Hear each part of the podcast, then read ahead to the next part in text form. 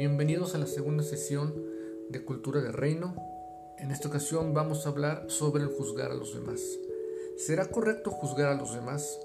¿Cuántas veces nos hemos encontrado en posición de juicio sobre alguien más?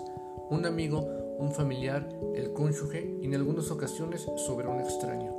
Nuestra mente humana es tendenciosa al pecado y es aún más propensa al error cuando no está siendo renovada cuando esa vieja naturaleza aún gobierna sobre nuestros pensamientos y actos.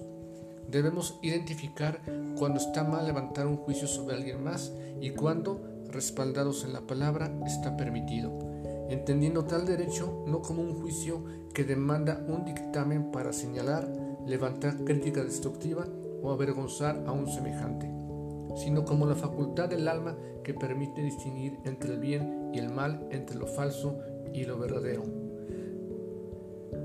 ¿Qué dice Mateo 7:35? ¿Y por qué miras la paja que está en el ojo de tu hermano y no echas de ver la viga que está en tu propio ojo? ¿O cómo dirás a tu hermano, déjame sacar la paja de tu ojo y aquí la viga en el ojo tuyo?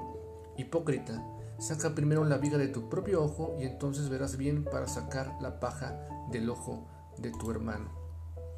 En este pasaje podemos ver que lo que se condena realmente es el levantar un juicio en contra de alguien, cuando aquella persona que lo levanta vive bajo la misma condición, es decir, se convierte en un acto de hipocresía. Sacar la viga de nuestro ojo antes de sacar la mota del ojo de alguien más nos invita a mirarnos, considerarnos a nosotros mismos antes de emitir un juicio. Ahora, debemos callar cuando veo que mi hermano o algún semejante está haciendo mal, cuando veo que esa viga o mota lo está alejando de la verdad.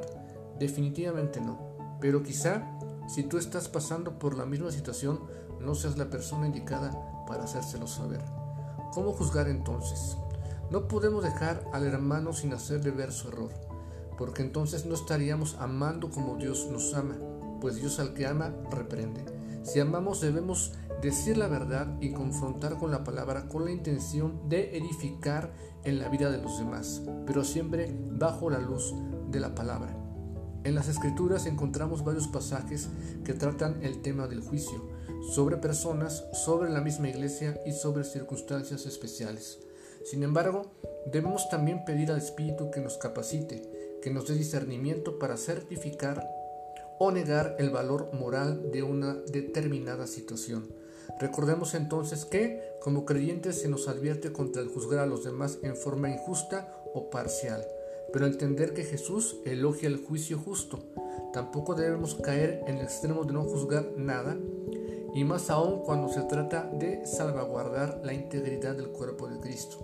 Debemos aplicar la mansedumbre y decir la verdad en amor para la edificación y la salud espiritual de los miembros y en consecuencia del cuerpo.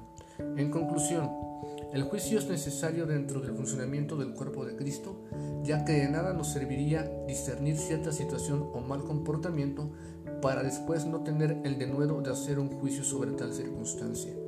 Pero jamás olvidar que ese juicio debe aplicarse de la manera correcta, siempre mirándonos a nosotros mismos para que al momento de facultar sobre lo que está mal o bien, se obtenga un resultado de edificación en el hecho o la persona y de reintegración en el cuerpo como parte del propósito eterno de Dios.